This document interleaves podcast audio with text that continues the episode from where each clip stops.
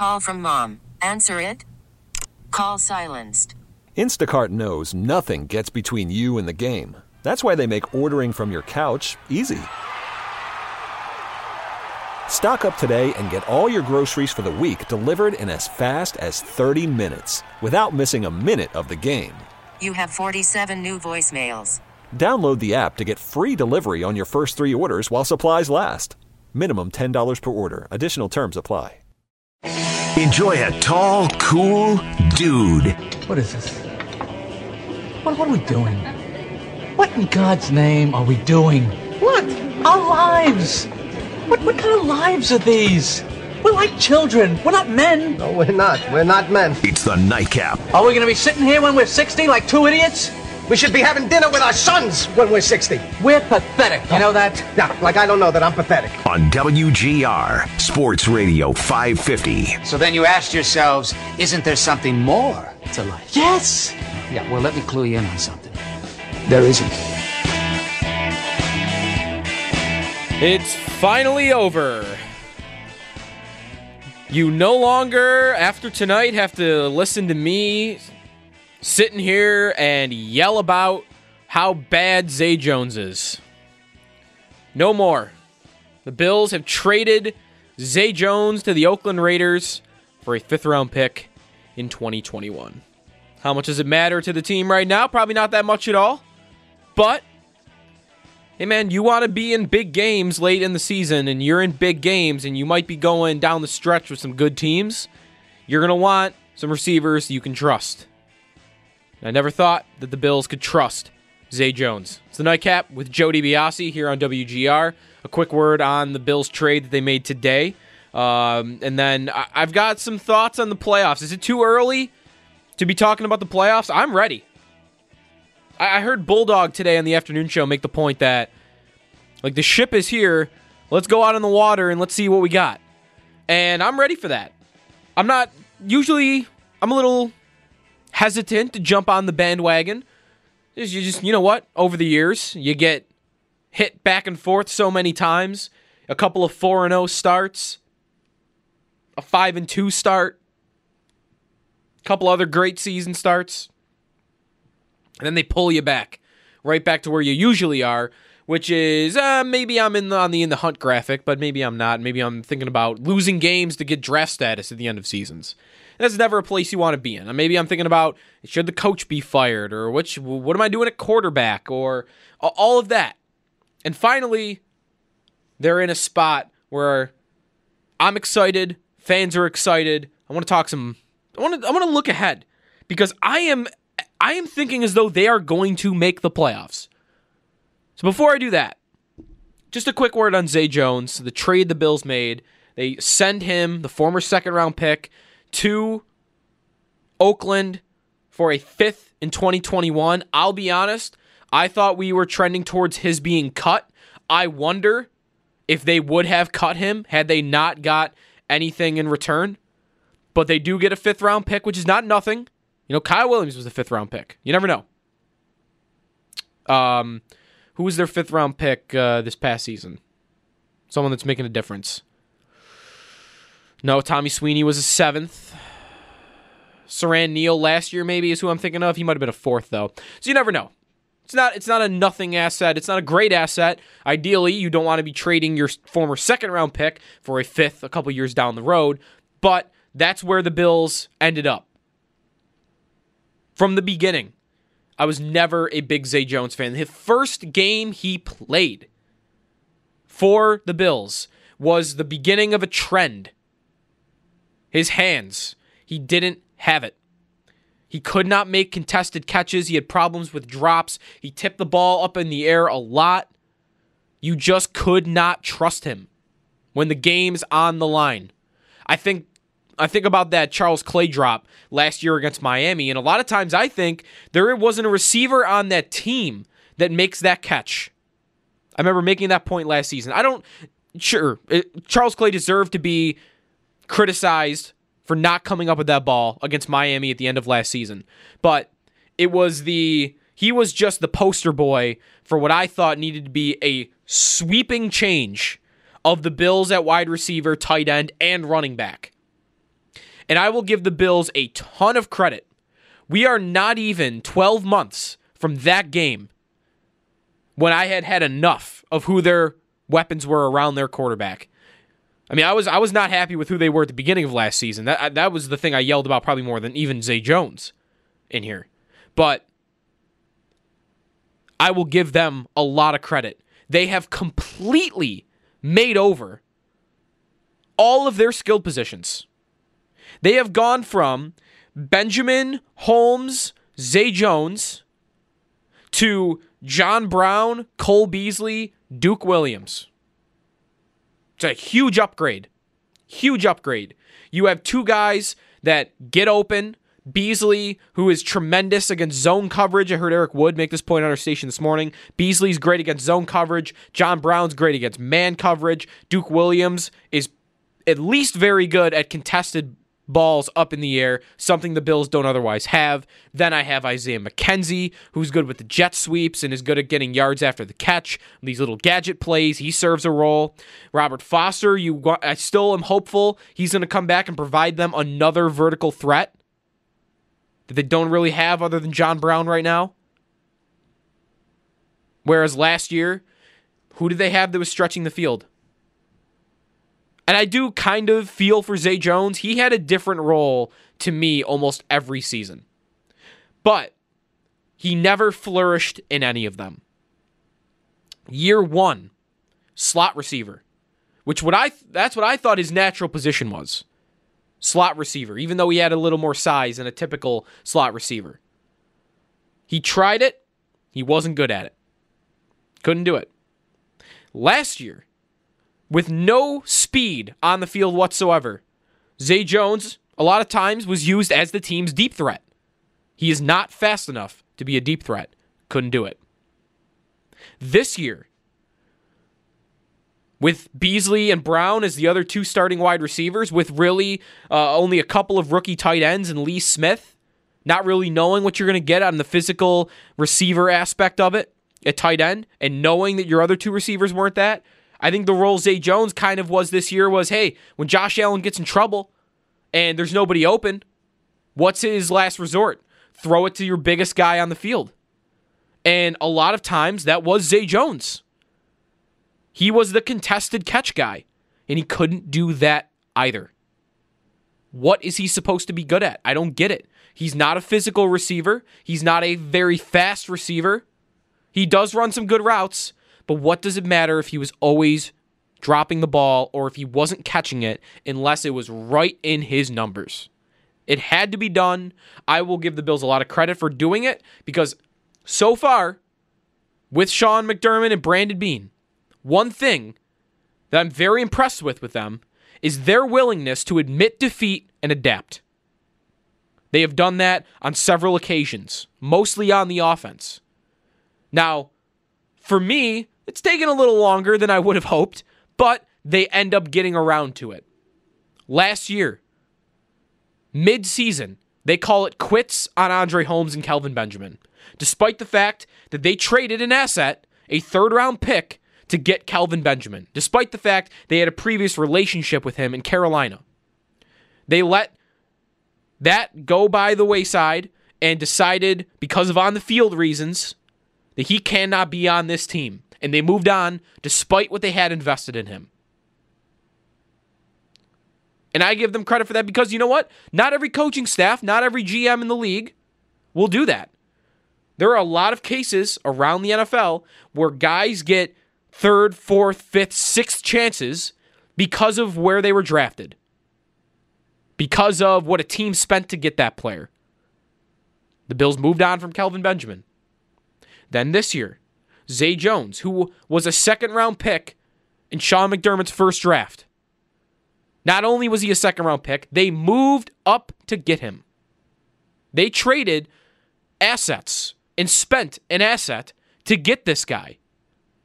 And not even three full years down the line, they're calling it quits, but they're willing to call it quits. And that is something that I think needs to be applauded in this moment because good teams, and I think about New England for this, One thing, one of the many great things New England does is they are not afraid to admit defeat on a player like that. They're not. They'll bring in big names like Chad Ochocinco and have him on the bench a few weeks into the season. They signed Mike Gillislee a couple of years ago to a pretty significant contract. It was enough money for a running back where the Bills didn't match it. Like Mike Gillislee was getting above average running back money in the NFL. He played that first game for New England. I think he scored three touchdowns against Kansas City. Just a couple years ago, right after he signs with New England. And within four or five games, the Patriots decided this guy should not be on the field. So guess what? We don't care what his contract is. We're not putting him on the field. And some of the stuff the Bills have done leads me to believe that they think in a similar light.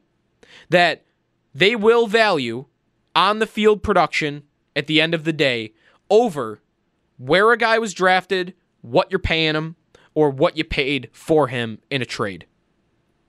And Zay Jones is yet another example of them being willing to admit defeat when it when it comes around and adapt, which they have done. So I'm very happy they moved on from him. And I know you can't really be thrilled, I guess, with a fifth round pick, but nice little bonus there that not only is he not on this roster anymore, I didn't want him in the 53 man roster. I didn't think he earned it. I, I didn't think if he was not a second round pick, I don't even think he makes the 53. I think Isaiah McKenzie is a better football player than him. I think Robert Foster is a better football player than Zay Jones. I think Duke Williams is a better football player than Zay Jones. And obviously, I think Cole Beasley and John Brown are. So, what was his place on this team? He didn't have one. And that was evident against Tennessee. When he was replaced, his replacement level player outperformed him. So, it was an easy call for the Bills, and I'm glad they made it. And I'm glad they got an asset, even though it wasn't a significant one. So Zay Jones is gone. And a quick uh, thought on what they might be at receiver going forward. I do wonder if Duke Williams is their their their other starter on the outside full time because Zay Jones was getting a high snap count. Like he was the guy on the outside opposite John Brown. And Duke Williams was that against Tennessee, but I will remind you, Robert Foster was inactive. And like many fans, I'm sure, I'm still hopeful that at some point this year, Robert Foster can provide something for them. He has natural ability. He is fast. He showed good route running, good hands, and pretty good uh, yards after the catch ability last year. There's something there. It not might not be a lot, but there's something, and I want to hope still that he provides them some sort of contribution before the end of the season. So I like Duke Williams too. I'm impressed with him. But at the end of the day, I'm not sure you get that from him every week, what you got last week. He is not that fast. He is not the best at getting open. He's okay at it. He did a great job getting open on the touchdown he scores last week. Eric Turner had a great breakdown of that play on Twitter of him using his body, using his hands to get leverage inside and then burst through the middle to be able to get a step on that corner. So he is. I'm not. I'm, he, this is not Benjamin or Holmes. Don't get me wrong there, but the way I'm going to want the Bills to eventually complete their offense is with tons and tons and tons of speed. And that's what Kansas City does. And it really helps out a quarterback who has a big arm. Maybe the Chiefs are too fast because you saw last week against Indianapolis. Indianapolis takes away the deep ball, and Mahomes looked kind of lost. But that is one aspect of the Bills' offense that I still think is out there that is not yet. They've not really landed on that. They've not landed on those deep balls. So I think preference wise, just because of style, I would hope that, you know, you get to some of these big games down the stretch, Dallas and Baltimore and New England towards the end of the season. And I'm still, I would rather have a guy like Robert Foster be producing for you and then have a Duke Williams come on and play, I don't know, 30, 40% of the snaps, but not like 60, 70, 80 like Zay Jones was. Be your red zone target, come in situationally, but I, I really want Robert Foster still to come in here at some point hopefully after he's healthy and win a starting receiver job back like he had last season. I'm still hopeful of that, even though Duke Williams is kind of the, the hot item in town right now. Um, playoffs. Eh, Like I said, I want to have some fun here. Let- Let's have some fun. I don't care. I don't care if it's not too early. They've only played five games. It's a third of the season. What were the Sabres through in the 10 game win streak? It wasn't half, it was less than half. And we were ready on that. I remember having a conversation would you rather play the Blue Jackets or the Leafs in the playoffs? And that was fun. It didn't happen, but the conversation was still fun. And here's the other part of it. Unlike the Sabres last season, conference matters more. Who your opposition is for the playoff spot matters, maybe even more than hockey. And your schedule absolutely matters more, obviously, because you don't play everybody. And we've talked a lot about how easy the Bills' schedule is. And doesn't it look even easier after last night? I mean, I was looking at Cleveland as one of their tougher games left, and I think it still is, but did you see the Browns last night? Am I really supposed to be afraid of them? Am I really supposed to think the Bills should not be able to beat them on the road? Mayfield could not do anything. They have not been able to produce against any good defense they've played. They beat Baltimore up, but Baltimore does not have the defense they once did. And they beat the Jets. I guess their defense isn't awful, but it's not great. The offense is really what's been killing them there, obviously. How many points is Baker Mayfield supposed to score in this Bills defense in week 10? Mariota can't do it. Brady can't do it. Nobody's been able to do it. Mayfield, the way he's playing, he's got four touchdowns and eight picks on the season. He was 8 for 22 last night. 49ers defense is one of the elites in the league, but so is the Bills. So I would pick them to beat Cleveland right now. I think that should almost come naturally, just the way both teams have looked. So obviously the schedule's easy, and it looks easier because Cleveland looks like an easier game. Miami twice, Denver. Baltimore has not beat anybody, and they lost to that Cleveland team. Pittsburgh is starting a, a nobody at quarterback. And then the Jets, who I think with Darnold are an average team, but an average team. I could beat them. My only real, real tough game left to me is New England and maybe at Dallas, but I'm still kind of questioning them even. But the schedule is one easy thing to point at for how likely it is they make the playoffs. The conference is maybe even easier than the schedule. It's just not deep at all.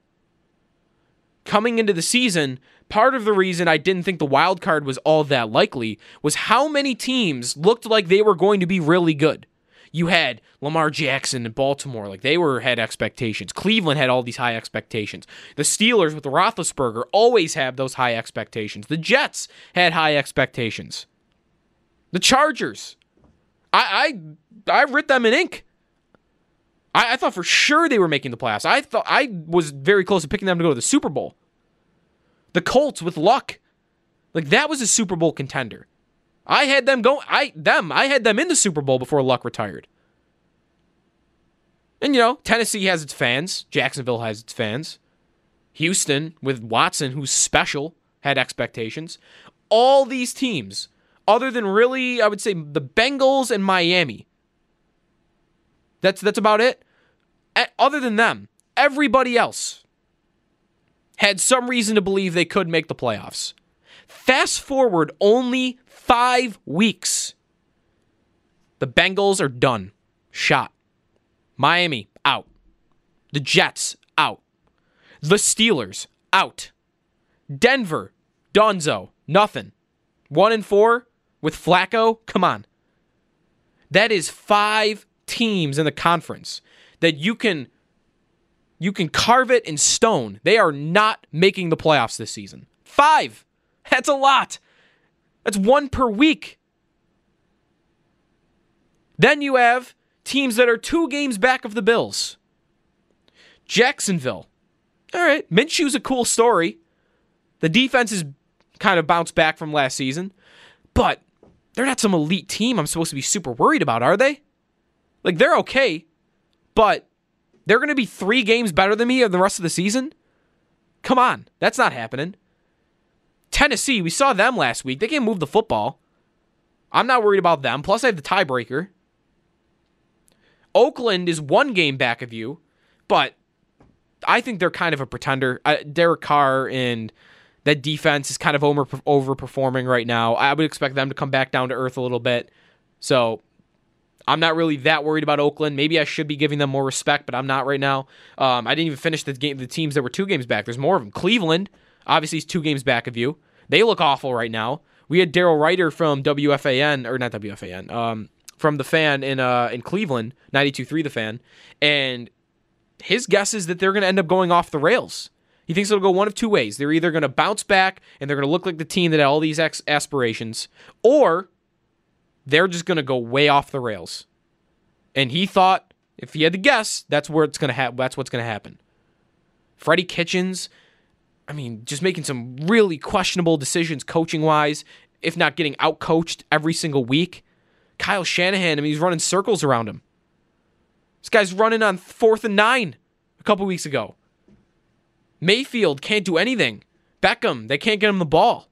He's got to play quarterback for them to get him the ball. So, and they're two games back. They can be three games better than me, or two games better than me if they beat me. Not, not thinking that's likely. There's a couple of teams I'd be worried about, but only a couple. I think the Colts are legit, even without luck. Brissett has given them just what they needed. And it's kind of gone the way I thought it would. Luck is elite. Luck was elite. Brissett is not that. But Brissett's pretty good. I think Brissett is pretty good. A couple years ago, when he was the quarterback for the Colts, hit the difference between who they had in before him, which was Scott Tolzien, and then Brissett, was just night and day. He is so much better. And I think he is a starting caliber quarterback in the league. Maybe not a franchise quarterback, but he's a starting caliber quarterback. He will, if you have a good team around him, you can make the playoffs. Similar to like that of a Tyrod Taylor. Although I think Brissett is better, uh, a little bit better than Tyrod was. The defense is there for them. The offensive line is maybe the best in the league. Marlon Mack has provided a steady running game for them for the first time in a long time. T.Y. Hilton's a legit number one wide receiver. Like they have pieces everywhere. They're a good team. They're legit. I would pick them to make the playoffs right now, the Colts, as a wild card. I don't think they catch the Chiefs, even though they just beat them on the road. Super impressive, but I don't think they catch the Chiefs. And then the other team I'd be worried about, but there's really only two, and you got to get caught by two of these teams. So I don't think their margin of error is very. The Bills' margin of error is very uh, is very wide here. The Chargers. I'd still be worried about the Chargers. They are struggling. I- am stunned they lost to Denver. I'm really stunned by that. But they're struggling and they're two games back of you. That's a good head start. And I, I would guess Rivers and company will figure things out. But when you have a two game lead like that in an easy schedule, it's going to be hard for the Chargers to make up ground for you, on you. So, two of those teams, pick two. It, for me, be the Chargers and the Colts.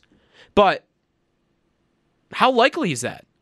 That the Bills are going to get caught by two of that group Tennessee, Jacksonville, Oakland, Cleveland, the Chargers, the Colts. Am I leaving anybody out? I think that's it. How many of those teams can can seriously catch you with the schedule you have and the way the Bills are playing? It's very hard for me to envision that happening. Very hard. So now that I've told you how likely I think it is that they'll make the playoffs, I do want to talk about what will happen if they make it. I really do. I'm putting some lofty expectations on the Bills, but I think they've earned that. 8030550 is the phone number. A couple of things that will probably happen if the Bills do make the playoffs, matchup wise, and uh, what their path could look like if we want to really think about a real season here for the first time in how long, where maybe you never know what could happen, even in the playoffs. It's the Nightcap with Jody DiBiase. What's your calls at 803 0550 here on WGR. Worried about letting someone else pick out the perfect avocado for your perfect impress them on the third date guacamole? Well, good thing Instacart shoppers are as picky as you are. They find ripe avocados like it's their guac on the line. They are milk expiration date detectives. They bag eggs like the 12 precious pieces of cargo they are. So let Instacart shoppers overthink your groceries so that you can overthink what you'll wear on that third date. Download the Instacart app to get free delivery on your first three orders while supplies last. Minimum $10 per order, additional term supply.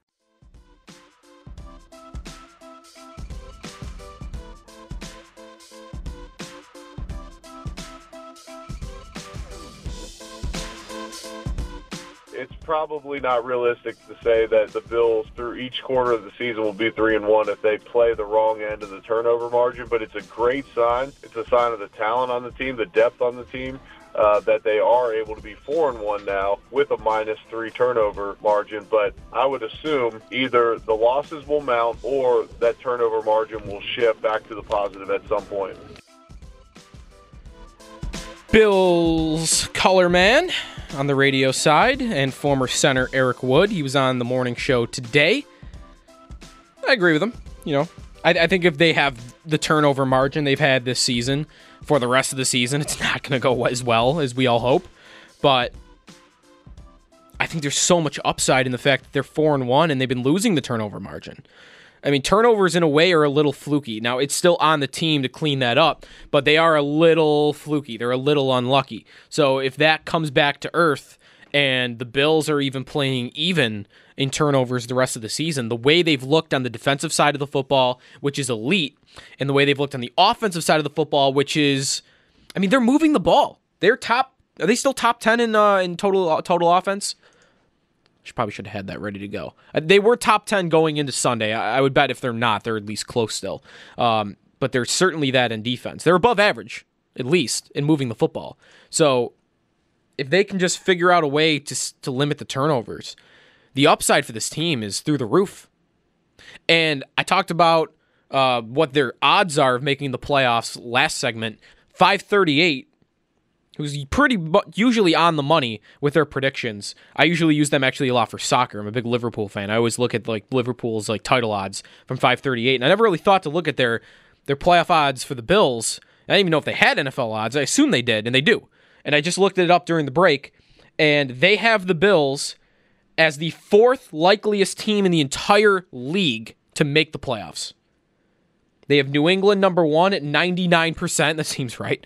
They have uh, Kansas City at 90%. They have the Saints at 81%. And then the Bills at 78%.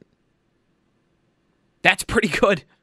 That's pretty good. Third in the AFC, most likely to make the playoffs. Fourth in the league. And the next, there, there isn't an AFC team until you get down to Baltimore at 61. Indy at 53. Cleveland at 46.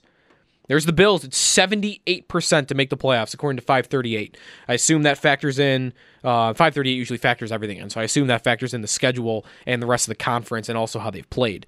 Um, it's hard for me. I think they'll have to do, it's a, it'll be a tough job to miss the playoffs. It's hard for me to see envisioning that happening. They will have to lose to who? Are they going to lose to Washington? Are they going to lose to Denver? I, guess it could happen, but come on, the way they've looked, be a little. That'd be pretty surprising. And they can't. That's like losing two of those or three of those. They they could have a surprising loss along the way. If I today told you they lose to Miami on the road, which would be an embarrassing loss, they're still on track to win 10 games. It's pretty good. They're in great shape. Playoff matchups. I'm going to get to a couple calls in a second. So if you're there, hang, hang on hold. I'm going to get to you in a minute here. Playoff matchups. I was looking at the playoff picture too, because after I kind of saw how likely it is they'll make it, I started thinking, you know, like, can they play Cleveland? Because I'd like to make that trip. I'd like to go to. I want to go to a Bills playoff game. I wasn't in Jacksonville. I'm 24. I had one chance. I was going to go to Jacksonville. That's it. It's the only opportunity I've ever had. Cleveland, hey, it's a short drive. I'm like, how likely is that that they could play Cleveland? And I'm looking at the playoff picture, and they would either play almost for sure the winner of the AFC South or the winner of the AFC North. I think the North winner is going to be the five seed or the four seed. I think they're going to be the worst division winner. I think Baltimore is three and two, has not really beaten anybody. Cleveland looks like crap, and they are two and three.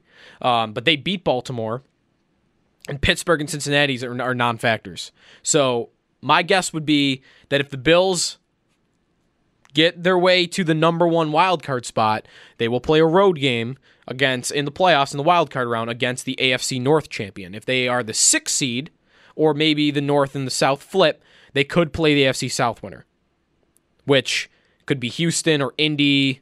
Probably not Tennessee or Jacksonville, but still could happen. They're only a game back, but probably at Indy, at Houston.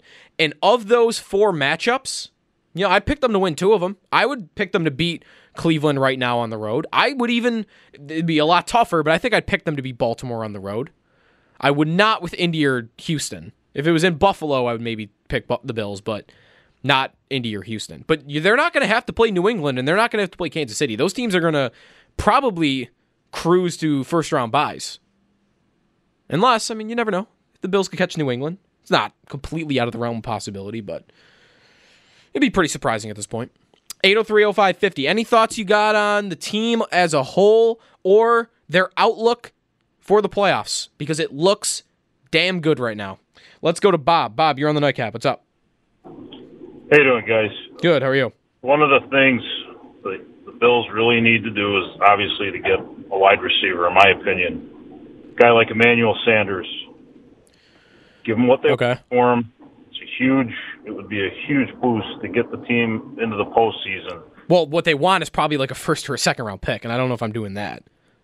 Well, I give him a second, and and uh, the other thing is they got to get Tyler Kroft on the field. It adds another weapon. You know, they paid good money to get this guy here, and he is a weapon when he's healthy and he's playing.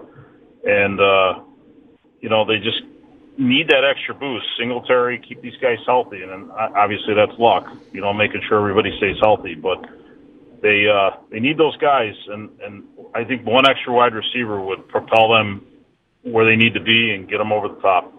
Bob, thanks for the call, man. My my thought is I don't really want them to go out and get a receiver unless it's a true number one. I think they're missing a true number one, but in terms of the other guys, like they have a two, John Brown. They have a three, Cole Beasley. They have a four. They have two fours, I think. Foster and, and Duke Williams, they could play. So unless I'm getting a significant upgrade over a Duke Williams or a Robert Foster, not really that interested. And Emmanuel Sanders is good, but he's not a true number one. He's at a thousand yards since 2016. He's coming off an Achilles injury. I know he's looked great so far this year, but I'd be worried. He's a 32 year old wide receiver who had an Achilles injury less than 12 months ago. So I agree with you. I'd be interested in him. And there's reason to think Denver will trade him. There were reports over the weekend that they're looking to trade veteran players not named Von Miller, and that includes Emmanuel Sanders. So there's reason to think he could be available. He is good. He's not a true number one, but he's right there with John Brown. Like he's a legit number two. So he would start. He would be an upgrade. But he's not a legit one. So what am I giving up for that? I'm not giving up a two. I'm not doing that. Not for Sanders. I do that for Diggs.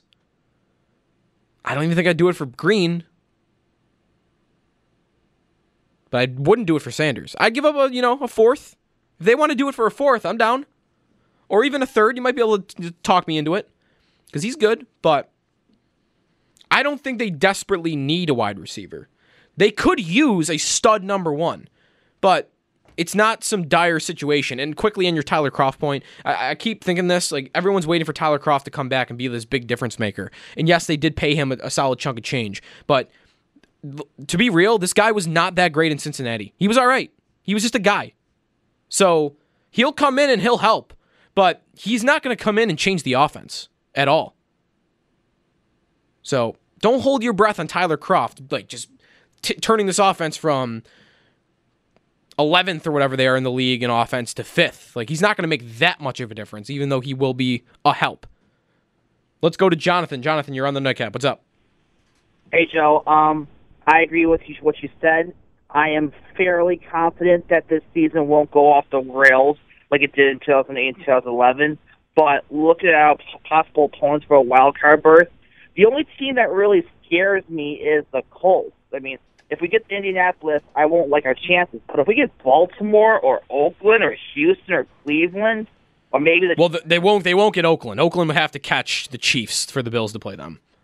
Yeah, but okay, okay. Um, but um, like I said, Indy's between the AFC South and the AFC North. Indy's the my only concern. I think I, uh, if we get anyone else, I do like our chances of winning a playoff game for the first time in a quarter century. I mean, this I, I, I expect this defense to look good, but it, as I said, Indianapolis, if luck didn't go down, I think they'd be Super Bowl contenders. But so, what are your thoughts? I, I agree with you. Indy's the team that scares me most. I'm thinking about them more as a team that could catch the Bills right now more than a team I could play in the playoffs.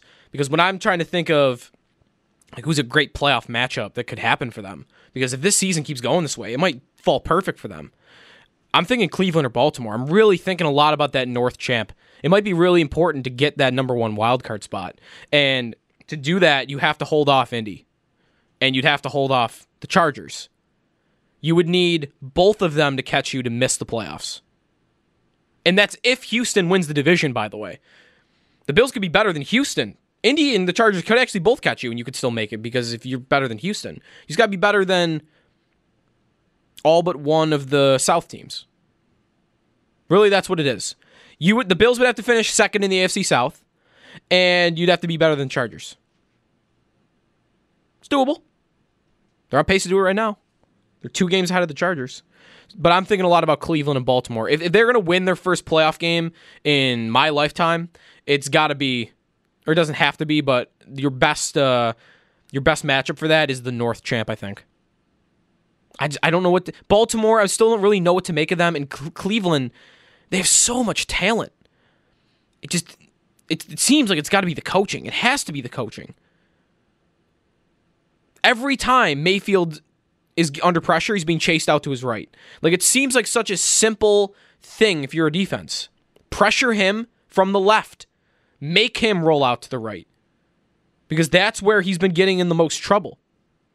And he does it so quickly. So I, am not really that worried about Cleveland right now. In Baltimore, I've until they beat somebody that's not Miami or um, they've they've beaten they've three wins. They've beaten Miami. They've beaten Pittsburgh with Devlin, uh, whatever his name is, the the camp arm that's going to be starting for them on Sunday Night Football, and they beat the Cardinals at home. Come on, beat somebody, and then maybe I'll start to worry about that. Let's go to Adam. Adam, you were on the nightcap. How's it going? Uh, hey guys, I just heard uh, someone call up and talk about Emmanuel Sanders. Yep. Uh, wanted to say if we're going to trade a first or a second rounder for anyone, uh, it should be AJ Green. He's a proven number one. The Bengals are 0 and 5. It seems pretty clear he doesn't really want to go back there. He's not signed next year, so I think it's the perfect opportunity to grab him and let's not waste an elite defense. Let's go to the playoffs and win some games. I'm on board with that, man. Thanks for the call. I I, uh, I do like the AJ Green idea. I just I made this. I tweeted this out last night. I don't want to pay a one or a two. And if the reporting is right from Jason La Canfora from CBS that the Bengals are getting offers of a first round pick for AJ Green, I don't want to go near it. I think he's great. I think it would be incredibly exciting, even if they do it. But I do not think that would be smart. Trading a first round pick for a 32 year old wide receiver who's on an expiring contract and has missed, what has he missed? 15, 16 games in the last year or so? He's missed almost an entire season, going back to the beginning of last year. So, one, I have questions whether he can stay in the field. Two, I have questions whether he's going to stay with you, how much that would cost in the first place if you want to keep him long term. And three, I'm trading a first for that. So I like the AJ Green idea too, but if there is a team out there willing to trade a, a first, I hope Brandon Beane's not that guy, and I hope Brandon Beane doesn't try to get into a bidding war. So I'm on to Diggs as an idea. That's my favorite if they're going to go for a number one wide receiver. Now, I think if they're both healthy, AJ Green's a better wide receiver than Stefon Diggs. Um, but Diggs is 25. Diggs is under contract. And he might not be an elite number one like AJ Green is, but he's a number one. He's a solid number one. He's one of the best 20 receivers in football, I think. So that's where I'm thinking about, and maybe to a lesser extent, Emmanuel Sanders, because uh, I would anticipate that would be cheaper than AJ Green. Um, let's get one more call in. Oh, maybe even two. Let's let's see how many we can squeeze in here. Let's go to Buzz. Buzz, what's up, man? You're on the nightcap. Joe, how you doing? Good. How are you today?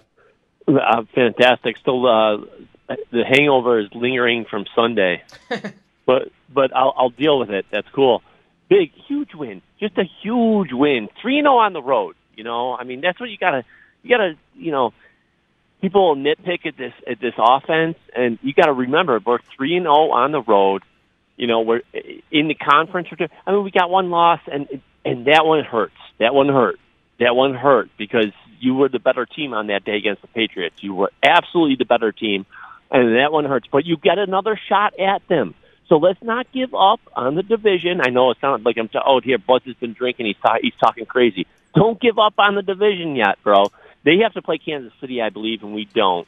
Um, that that you're right, but that's about it. Like there, otherwise, we're talking about how easy the Bill schedule is. The Patriots schedule is pretty much as easy. So here's the thing: I will agree with you if Kansas City's able to pull off that win over New England, because otherwise, I don't really see who's beating New England right now. Like maybe Philly, but I got to play them too. Like it, it would be tough for them to catch New England without beating them in Foxborough, which is tough. That's kind of why I'm starting to not think about it as much, if you know what I mean. You know what? what why why not beat them there? Screw it. We haven't beat them you, here.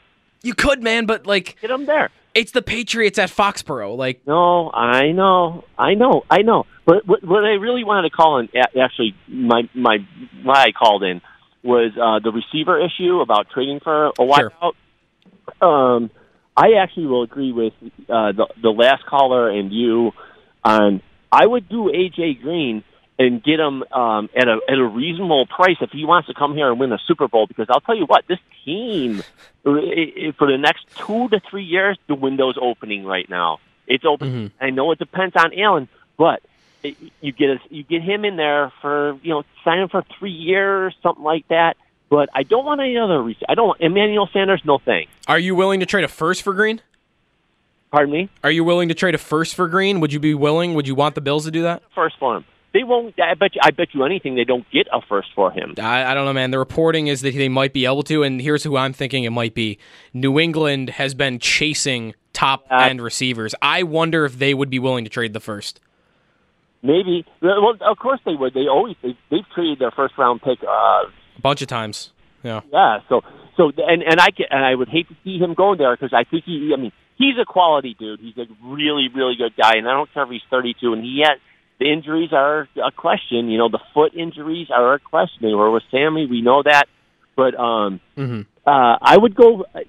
I, I don't think there's any other receiver I would chase right now other than AJ Green. Okay. Our receiving corps isn't bad. Do we move the football? We just don't have. We can't turn it over four times a game. All right, go Bills, brother. Love it. Buzz, thanks for the call, man. We will uh, get one more call in here, then we'll take a break that'll take us to the top of the hour here. Let's go to Tommy. Tommy, you're on the nightcap. How's it going? Hey, bud, how are you? Good. How are you? Great, great, great. Four and one. Now, oh. this receiver talk. Now, okay, you, you get rid of Zay Jones. Give Duke Williams a chance. I, I'm not. I'm not interested in AJ Green. He's too old, and they're asking too big of a price. I mean, yeah, on paper it looks great. If the guy was 25 years old, yeah, I'd give up a first for him. Well, Stefon Diggs is 25 years old, and he's available.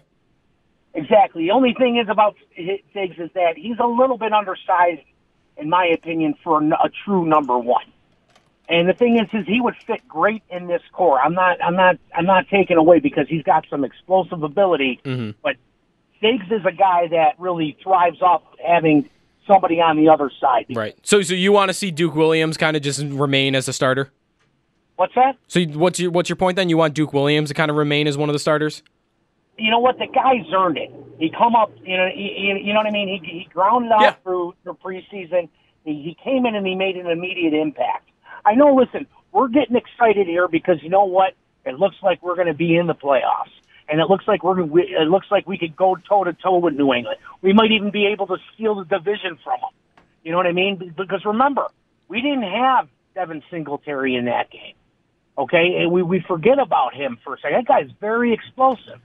And then you you know like and then you factor in a receiving corps like if Duke Williams comes in and plays as great as he did, or as bad as Zay Jones played, I'd rather have Duke Williams because at least the guy's on point. He's his head's in the game. So I, I, I'm saying that the receiving corps is solid. If you can get Diggs at a decent price, like mm-hmm. second or a third, or, or, or you know even a couple of lower line picks, then hey, let's go for it. But I'm saying you don't want to mortgage the future because they they have built they are in the process of building something great for years to come. We're going to need them picks. Yeah, Tommy, thanks for the call, man. I don't disagree with you. I don't think they need to make a trade like this, but the way I'm thinking is they're going to make the playoffs. That's just kind of how my thought, my my my brain is working right now with them.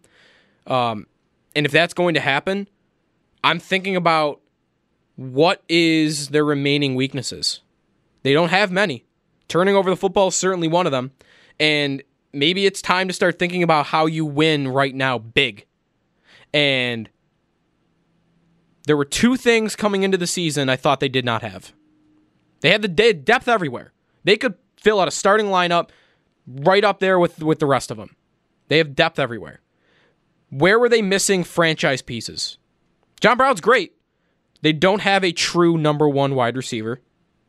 At least an elite number 1 wide receiver. I would say Brown's playing like a number 1, but they don't have an elite one. And they don't have an elite pass rusher. So far, I would say they're getting to the quarterback fine, and I would say the receivers are playing fine. They're playing good. But they don't have at either position that all pro. And no, they don't need that all pro. But man, when when they're sitting here with a 78% chance to make the playoffs, I'm thinking about that type of guy because that is something that can put you over the top. That's something like Chicago last year. Chicago had depth everywhere. They went out and got an all pro in Khalil Mack and they won 12 games. And if they had a kicker who could make a field goal, they would have made, they would have won a playoff game. That's the way I'm thinking. Where's my Khalil Mack trade? I don't need a Khalil Mack trade, but you're in a position where you could make a Khalil Mack trade. I think they're there. That final piece type of move. They don't have to make it, but man, it would be exciting and it would make sense, I think, for this team as much as anybody. It's the nightcap with Joe DiBiase. We'll take a time out here. We'll talk a little hockey in the next hour. I want to talk some Sabres, but let's keep rolling on the calls here. 803-0550 is the phone number. The Bills in the playoffs. How much are you thinking about it? How much are you thinking about matchups, their odds, and is there a final piece type of trade you'd like to see them make? It's the nightcap with Joe DiBiase. Hour two after this on WGR. Time now for the nightcap. Who are you talking to right now? Do you know how much I make a year? I mean, even if I told you, you wouldn't believe it. Do you know what would happen if I suddenly decided to stop going into work? A business big enough that it could be listed on the NASDAQ goes belly up. Disappears. It ceases to exist without me. No, you clearly don't know who you're talking to, so let me clue you in. I am the danger. A guy opens his door and gets shot, and you think that of me. No. I am the one who knocks. On WGR, Sports Radio 550.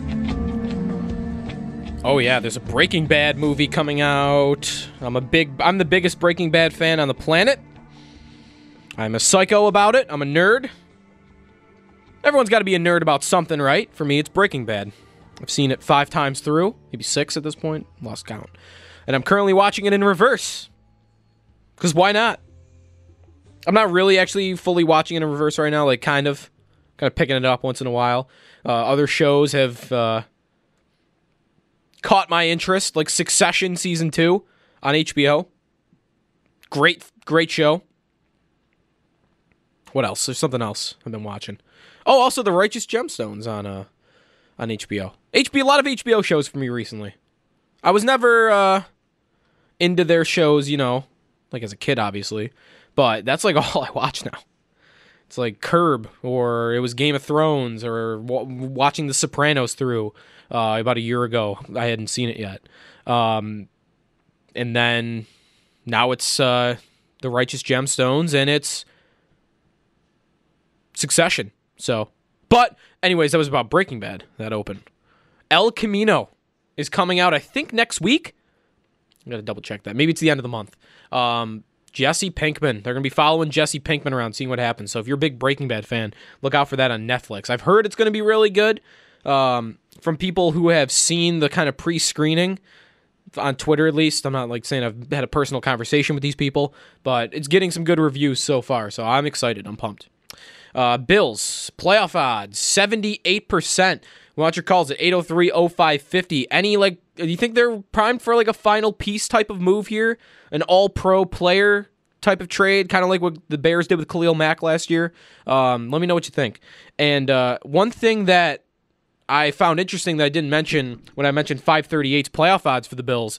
Um, they have them at 78%, which is fourth likeliest in the league. You look at that top 10, and the Bills are the only team that really they don't give much of a chance to win the division to. 538 gives the Bills a 12% chance to win the AFC East, which is not nothing, but it's 12%. And everyone else that's on this list that's got above 50% odds to make the playoffs. The Patriots 88% to win the division. Kansas City 82% to win the division. New Orleans 72.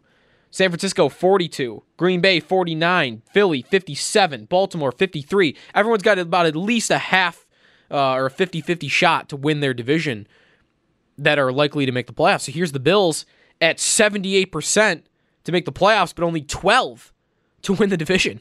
So 538 uh, data seems to suggest that the Bills are very likely uh, to be a wild card team this year. So um, that means you got a road playoff game, and uh, I, out of selfish reasons, hope that Cleveland, even though they haven't looked very good, maybe manages to win the North. And like you know, they, they could win that division at eight and eight the way it's looked. Uh, eight and eight, nine and seven. Cleveland in a bad year for the division ends up winning, and then the Bills are going to Cleveland Hey man, we took over Nashville Stadium. Probably a lot harder to take over Cleveland Stadium, I would think, in a playoff game. So I, I would I would hesitate to say there's going to be 25, 35,000 fans like there was in Nashville, but uh, it would be a, definitely uh, the most doable drive possible uh, for Bills fans if they wanted to see a playoff game this year. That's probably the most likely uh, scenario for like a close playoff game. I, I can't see them getting a home playoff game. I, it's so hard for me to see it. You'd have to win at Foxborough, or New England's got to drop a couple of duds against a very easy schedule. It's basically the Bills' schedule, except they have to play Kansas City, which is that's not nothing. That's the second best team in the AFC East right now. Um, but that's like their only big, big challenge. 8030550 is the phone number. We'll get into hockey a little bit later, too. Let's go to Mike. Mike in Buffalo. What's up, man? You're on the nightcap. Hey, how's it going? Just uh, following up to your last question about if they need to trade for a wide receiver or if it's good enough. I think the receiving corps is kind of good enough where you don't need to trade unless it's like a top receiver for a nice price. But unless that, I think the question with the team is just if Allen could grow as a quarterback. I'm not saying he hasn't grown yet, but he has to grow a lot more if he's going to take this team to the next level. I agree with that. Um, thanks for the call. I wonder like what that next level is though, because their level right now is a wild card team. That's what they're playing like. The next level beyond that is we are we are topping New England, I think. And that I agree with. They will not win the division. They will not win a playoff game even unless Josh Allen reins in the hero ball. Again last week, another interception with him playing hero ball. Why throw that pass? I don't get it. I think it's an instinctual thing for him. The good news is it's not happening it's happening maybe like once a game right now. But the way their defense plays and the way the offense performs when that's not happening, they're designed to be able to eat that one big mistake per game and get away with it. So, it depends what you want them to be this season. If you want them to make it to the divisional round of the playoffs, then yeah, he's got to rein that in. If you want them to win the division, then yeah, he's got to rein that in. But I think they can they can make the playoffs. I think they could win 10, 11 games with him playing like this. It's working. This recipe is working. Now, they're not going to get kickers going two for eight for the rest of the season. So they've gotten some lucky breaks. Um, but the, the competition does not increase. And that has me thinking that even though you got lucky with some kickers early in the season, it doesn't mean that uh it doesn't mean they got all these easy games coming up. They can't just win them outright, even if he's making a mistake or two like that per game. I think it's working. 8030550. I got to get to an extra break in this hour as I skipped one last hour, so I'm going to do that here, and then we'll come back and we'll talk a little, uh, little bit more about the Bills, and I want to get into the Sabres. Um, some thoughts on the loss in Columbus last night. Everyone seems to be thinking that they got dominated, and I don't think they ran Columbus out of the building for sure, but I thought they played well. Advanced stats will tell you they played well. We'll get into that in a second here on the nightcap. 8030550 is the number here on WGR.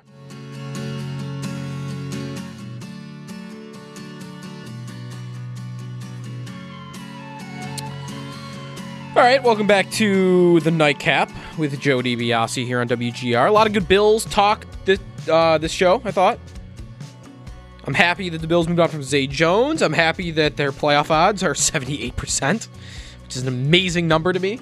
I don't think I've ever seen that number, except when right when Andy Dalton threw that pass uh, to Tyler Boyd.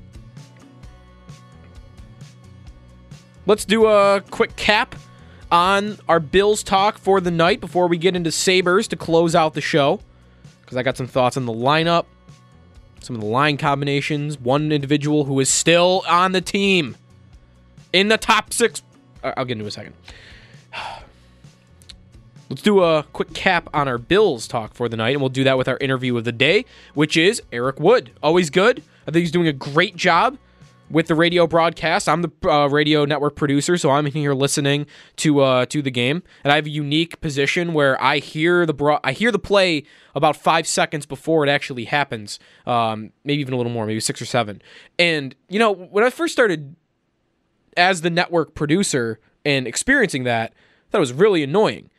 Now, maybe it's just I've gotten used to it, but I kind of I don't know if I like it, but like I know when to really dial in for a play.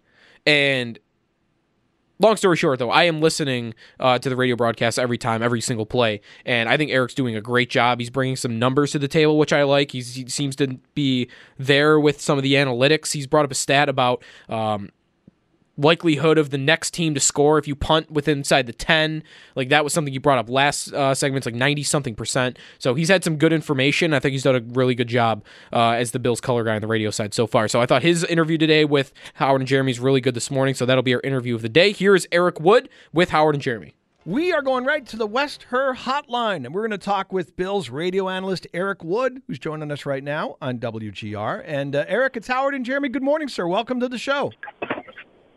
Good morning. How you guys doing? Doing well. Thanks for coming on with us today. Nice to have you on the show with us. Yeah, my pleasure. I was reading your column at uh, BuffaloBills.com. Some interesting thoughts to get to, but since you're an offensive lineman by trade, let's start there. The Bills spent a lot of time and effort to overhaul the line in the offseason. Eric, can you kind of give us an overview of what you've seen from the new look line so far through the first five games?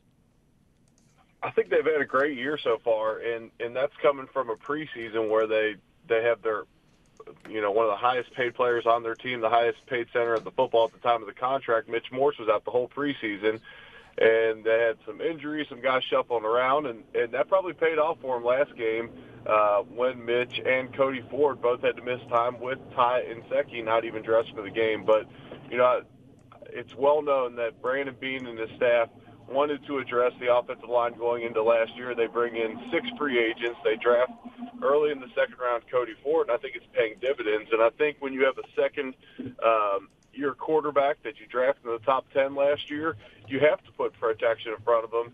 And with him still on his rookie deal, you could pay guys like Mitch Morse, and you could bring in a number of free agents that all had starting experience. So, um, all those things said, I think it's paying off for them. And, um, it's really helping out their offense through five games. Eric, when you uh, you know you brought up the, the all the changes and the Morse injury, it, could, could you talk a little bit about when you have those that many uh, those those new guys, right? So four new starters on the offensive line. What that process is like in terms of trying to get them all to, to play together to quote get on the same page.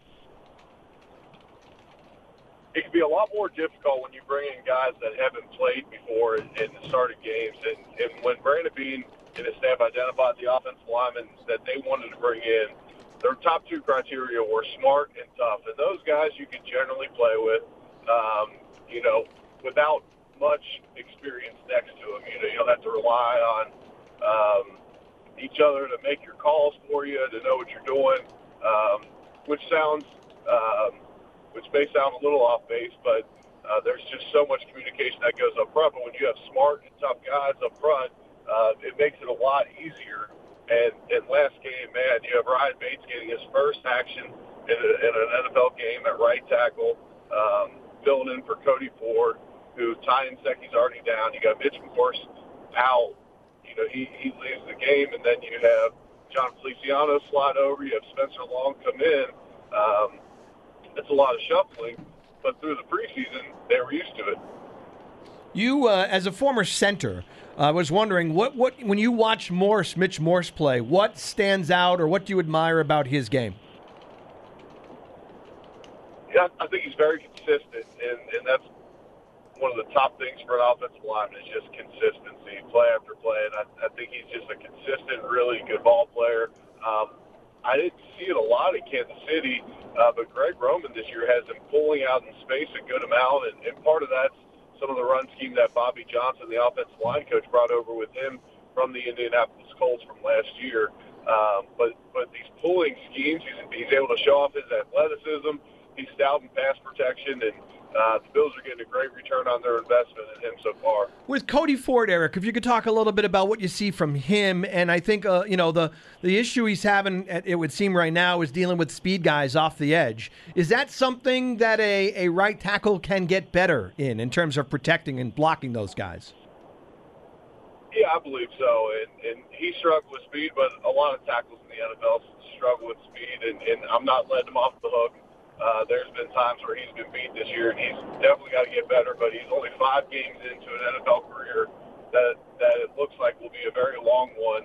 Um, and, and whether it's at tackle or guard, the versatility he brings is extremely valuable uh, because at this point of the season, they're they're pretty far down on uh, their their numbers are low at offensive tackle. They cut Connor McDermott last week, um, and then they get this rash of injuries. So, um, you know between him and Dion, neither of them are the six five, six six type. They're both more in the six three range, uh, but both those guys are uh, Dion probably elite athleticism at left tackle over there, and Cody Ford a good enough athlete over at right tackle. And, and whether his long term future is at right guard, right tackle, or wherever it may be, um, he is a productive player.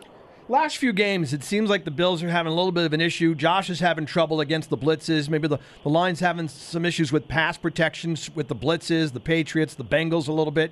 What are you seeing in terms of how they're handling all of that? What kind of challenges does that present for the line?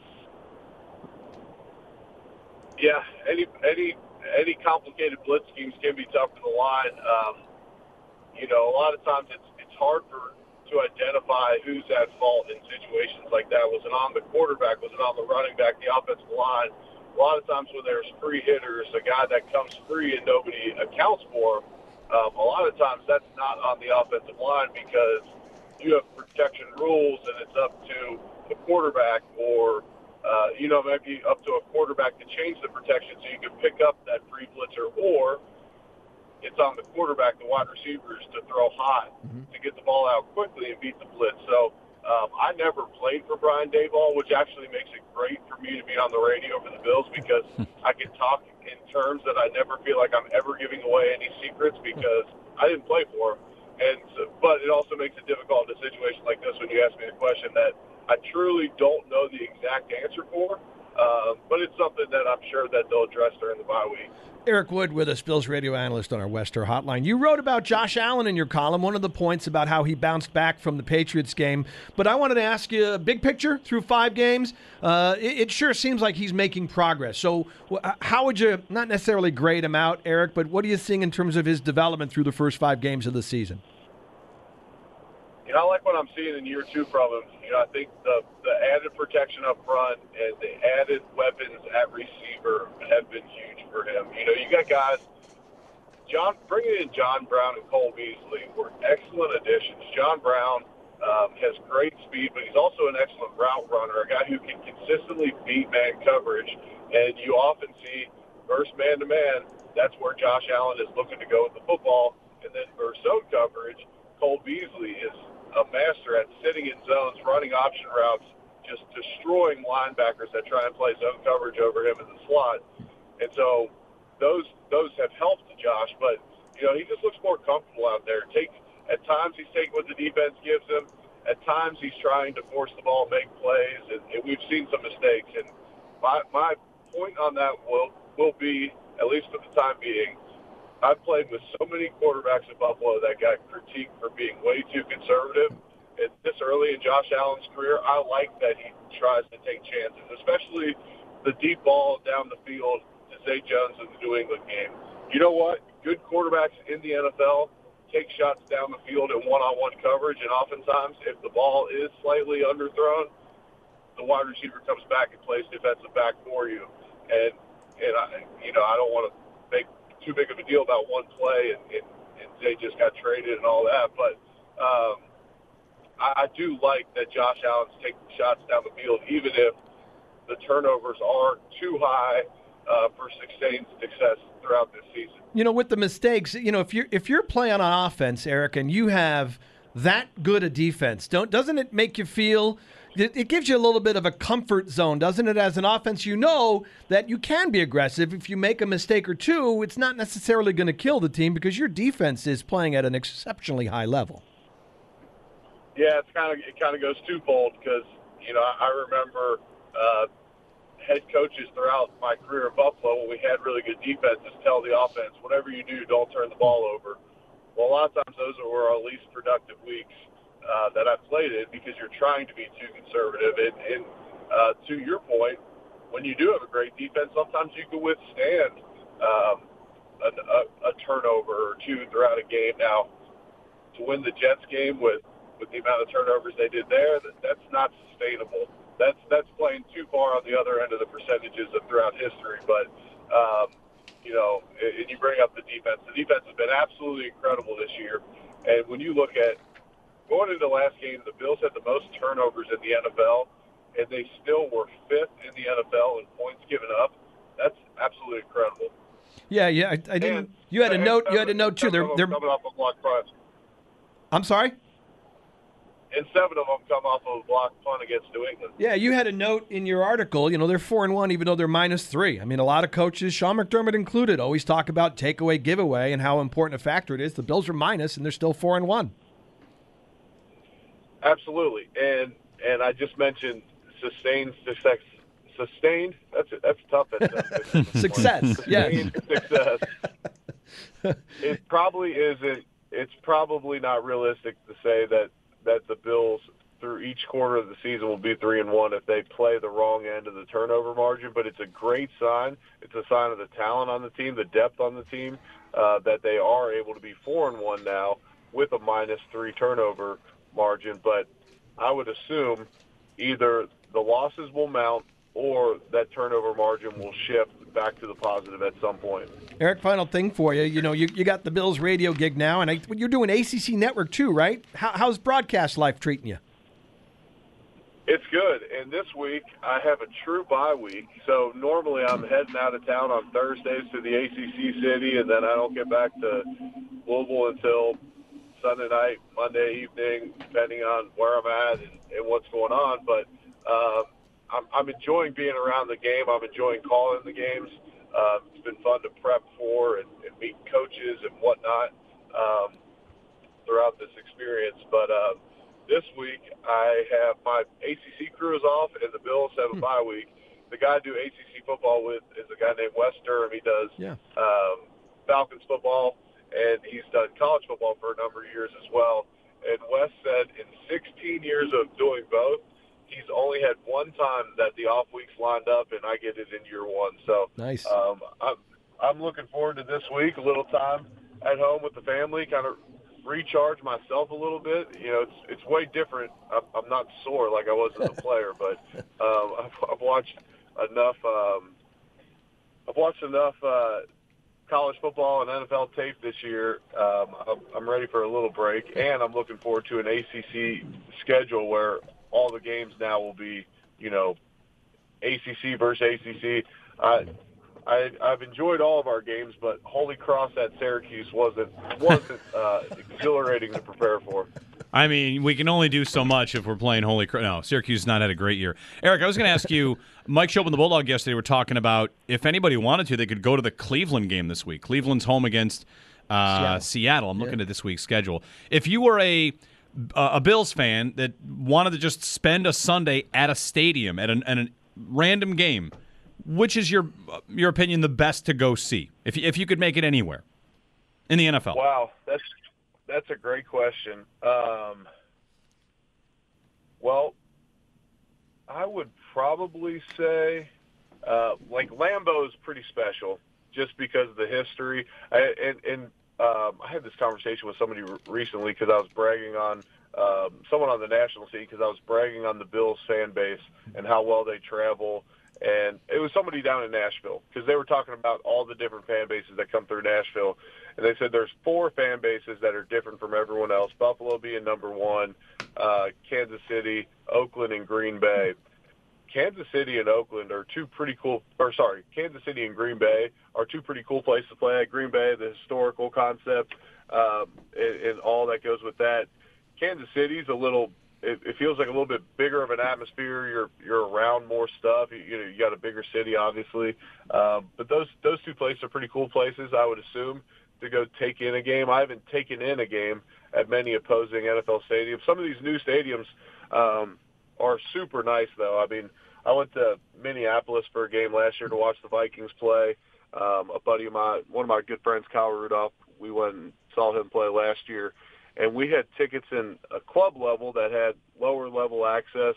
And and I'll be honest, we never made it to our seats. the club level, the club level in these NFL stadiums, plus the Bills were on, and last year I had to write an athletic article for the Bills and all that. So I'm like, well, I want to watch part of the Bills game anyway. So we sat in the club and I mean the food and drinks and amenities at these places now are just outstanding.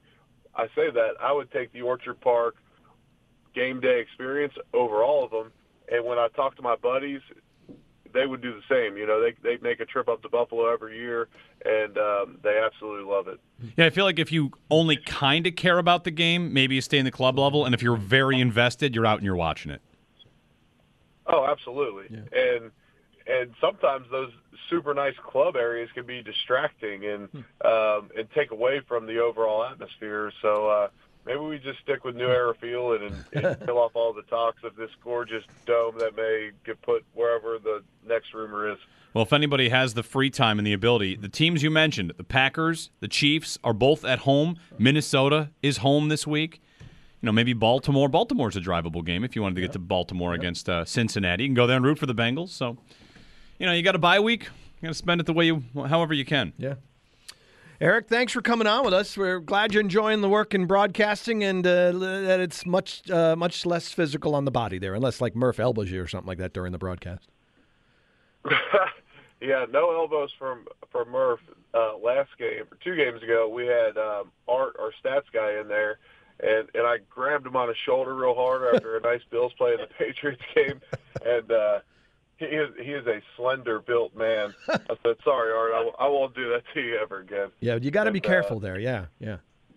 I know it's it's a different environment up there. I'm I'm I'm, I'm still, um, even though I'm down a few pounds, I'm, I'm still a big dude in that booth. I got to be careful up there. Well, appreciate you coming on with us and giving us your time this morning, Eric, and enjoy your family time this weekend. I appreciate it, guys. It's been fun. There he is, Bills color analyst Eric Wood. We will take a time out here and we will get into hockey for the rest of the show. We'll get into some Sabres talk. Um, Sobotka, still. Still. It's not the end of the world. They're doing all right. We'll get to that in a second. It's the nightcap with Jody DiBiase here on WGR.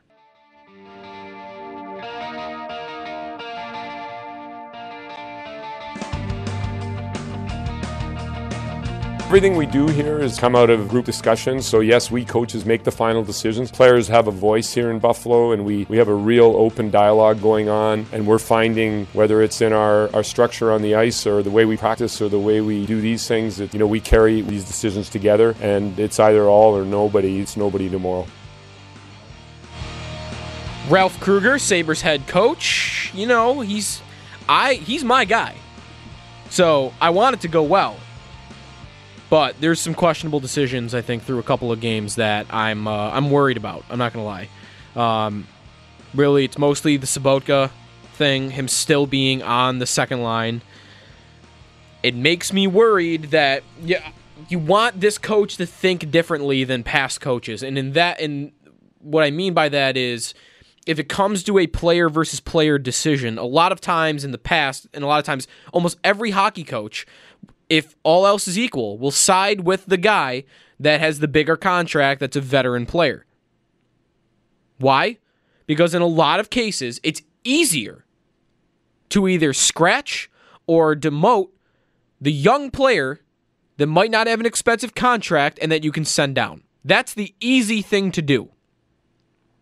And in a way, Sobotka's being on this team right now to me is that. He does some nice things in his own end once in a while. He's a little bit above average at faceoffs, but first of all, he's not even playing center. And two, he is hurting Jeff Skinner and Marcus Johansson on that line when they are in the offensive end. A sinkhole for offensive creativity. I don't get it.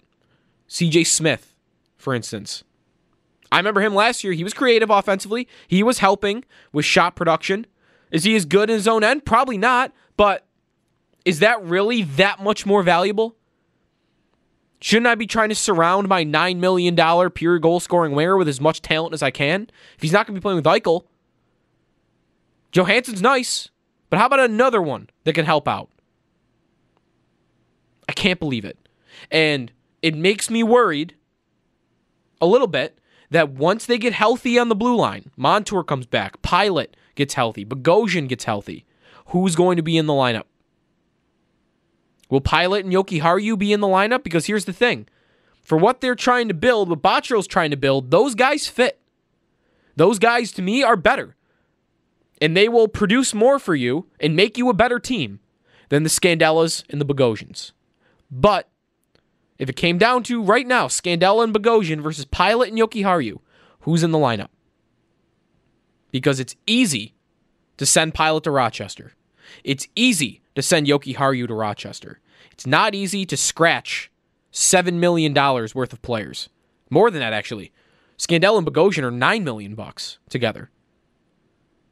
You're making a statement by doing that. But at the end of the day, if you're getting more on the ice, that's what should matter. And that's why I wanted Ralph Krueger here because to me, he presented possibly something different and possibly a guy who can make that call and have the guts to make that call. But he has not done it with Sobotka yet.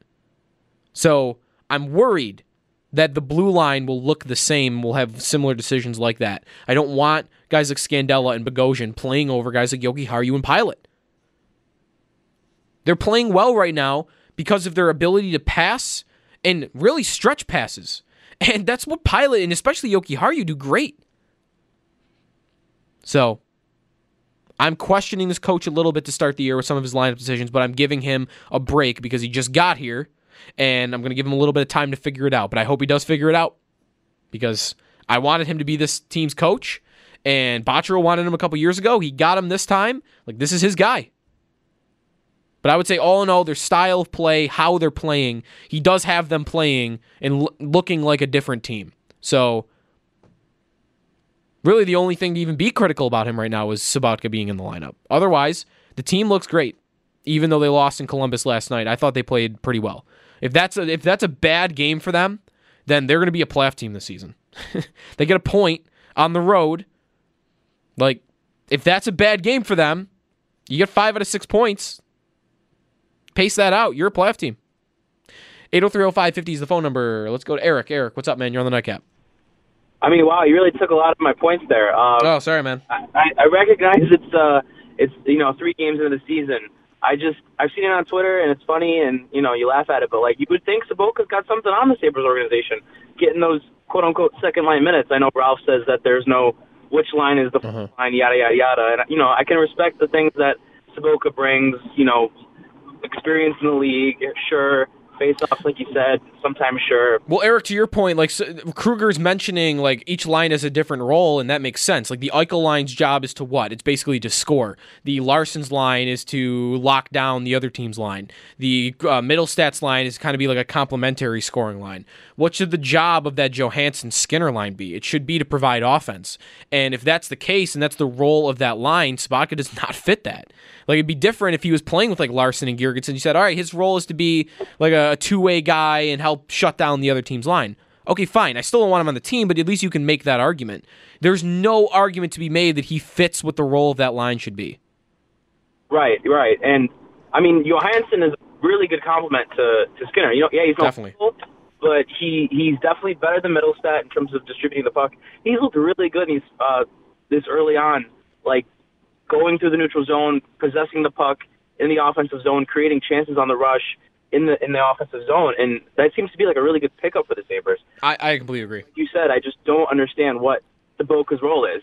Evan Rodrigues, he might not be, you know, a second line, quote unquote, second line winger, but he definitely adds more offense to this team than Sobotka will ever add. Oh, 100% agree. 100% agree. Uh, thanks for the call, man. A lot of good points. And you're right in Johansson. Um, he's a good signing. He is a puck carrier. He is really good at zone entries, and they didn't really have that outside of Eichel last year. Like Rodrigues did it a lot, and he's okay at it. Like you said, like he has some offensive ability. He's not quite a second liner for sure, um, but he gives you more. So I hope that once they get fully healthy, he'll be the right winger on that line because I think that line could be really good. If it's Rodrigues, Johansson, and, and Skinner, I think that could work. But it feels like they're playing shorthanded when 17 is out there. Yeah, Johansson Skinner are doing nice things, but they it feels like they're playing shorthanded. Give them a little more help. 8030550 is the phone number. Last call on the nightcap after this on WGR.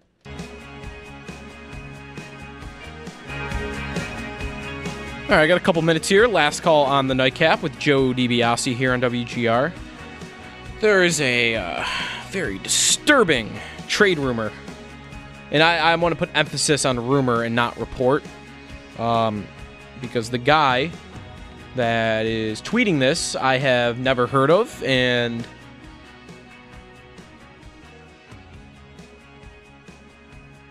Dan Salio. Never heard of him. He's got a blue check mark. I don't know. Uh, maybe he's legit, but some people are telling me that it's not, but we'll see.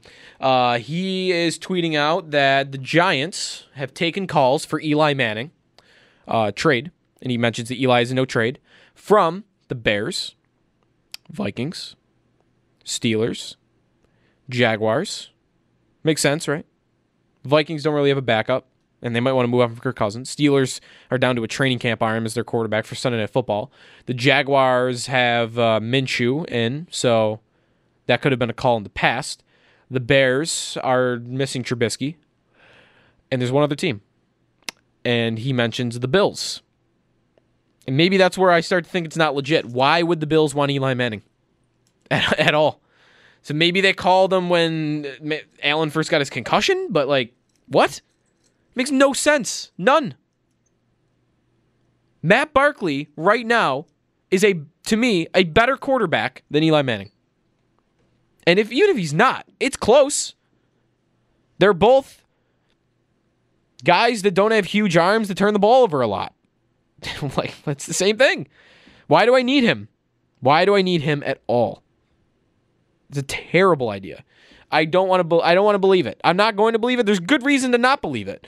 But the best reason to believe it is there makes no sense for the Bills. Why the hell would they want Eli Manning? So I'm hoping this rumor is not true, and uh, my guess would be that it isn't. So it's, it's, weird though. It's interesting. I don't know why it's even out there. Um, I also don't think he will move. He'll leave there. We had Jordan Raanan, Giants reporter, on uh, during right before the Bills played the Giants, and he was talking about how like it, he doesn't think it would ever happen. He's got kids that in that area, uh, that, that, like he doesn't want to move, he doesn't want to leave the area, and maybe there was some reason to think that at one point maybe the Jets would have been would have worked for that because they didn't have Darnold and they were trying to keep their season afloat, and that's the same stadium, that's the same city. He wouldn't have to move, um, but that didn't happen. So I, I don't think it's going to happen. I think he's going to ride out the rest of the season as the Giants back up, and then he's going to retire. That's that's going to be Eli Manning. And please, if it, he would leave and would sign, sign off in a no trade, Bills don't don't do that, man. Don't do that, please. Please don't trade for Eli Manning. I, I don't want to go through that. I don't want to go through that. I'm a big Eli Manning critic. I, I just don't. I don't really think he's ever been a star quarterback in the league his entire career, and he's going to make the Hall of Fame when was he ever a top five quarterback in the league? Ever. And he's going to make the Hall of Fame because of two games. And yes, they were both in the Super Bowl, but one of them he scored 17 points, and the other I don't even think they scored a whole lot. Although I'm trying to think off the top of my head on that one, so don't quote me on that. Uh, two games, yeah, they were the Super Bowl. How about the other 400, where he's been just a, just an above average quarterback? That should not get you in the Hall of Fame. Two games, out of 400 should not get you in the Hall of Fame, in my opinion. And I don't want to have to, I don't, just don't do it. Whatever. Probably no point bringing it up anyway. It's probably not legit. All right, thanks everybody for listening to the show tonight. Follow me on Twitter at SneakyJoeWGR. I'll be back with you. Well, we got hockey tomorrow. Canadiens and Sabres face off at seven. They'll be here. Um, so I'll be back with you actually Thursday, Thursday at noon. I'll be filling in for One Bills Live with my brother Lou DiBiase on Thursday and Friday. So uh, I'll talk to you next on Thursday at noon. So until then, have a good night. NASCAR fans, stay tuned because you got NASCAR Live on the way next. Talk to you on Thursday. This has been the Nightcap with Joe DiBiase here on WGR.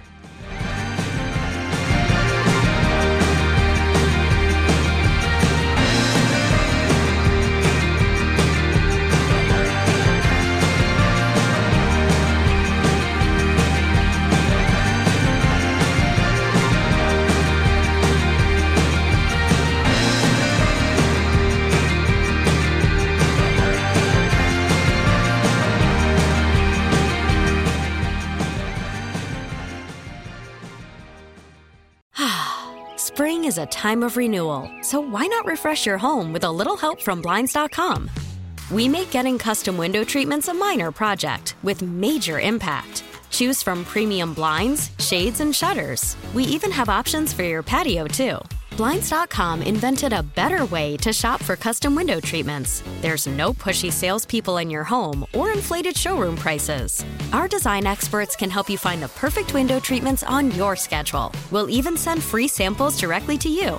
Plus, we can handle the measuring and installation for you. Unlimited window treatments installed for just one low cost. And with Blinds.com, you'll always get transparent pricing, no hidden fees. Our free shipping and 100% satisfaction guarantee can put the spring back into your step and into your home, too. Shop Blinds.com right now and save up to 45%. Up to 45% off for a limited time at Blinds.com. Blinds.com. Rules and restrictions may apply.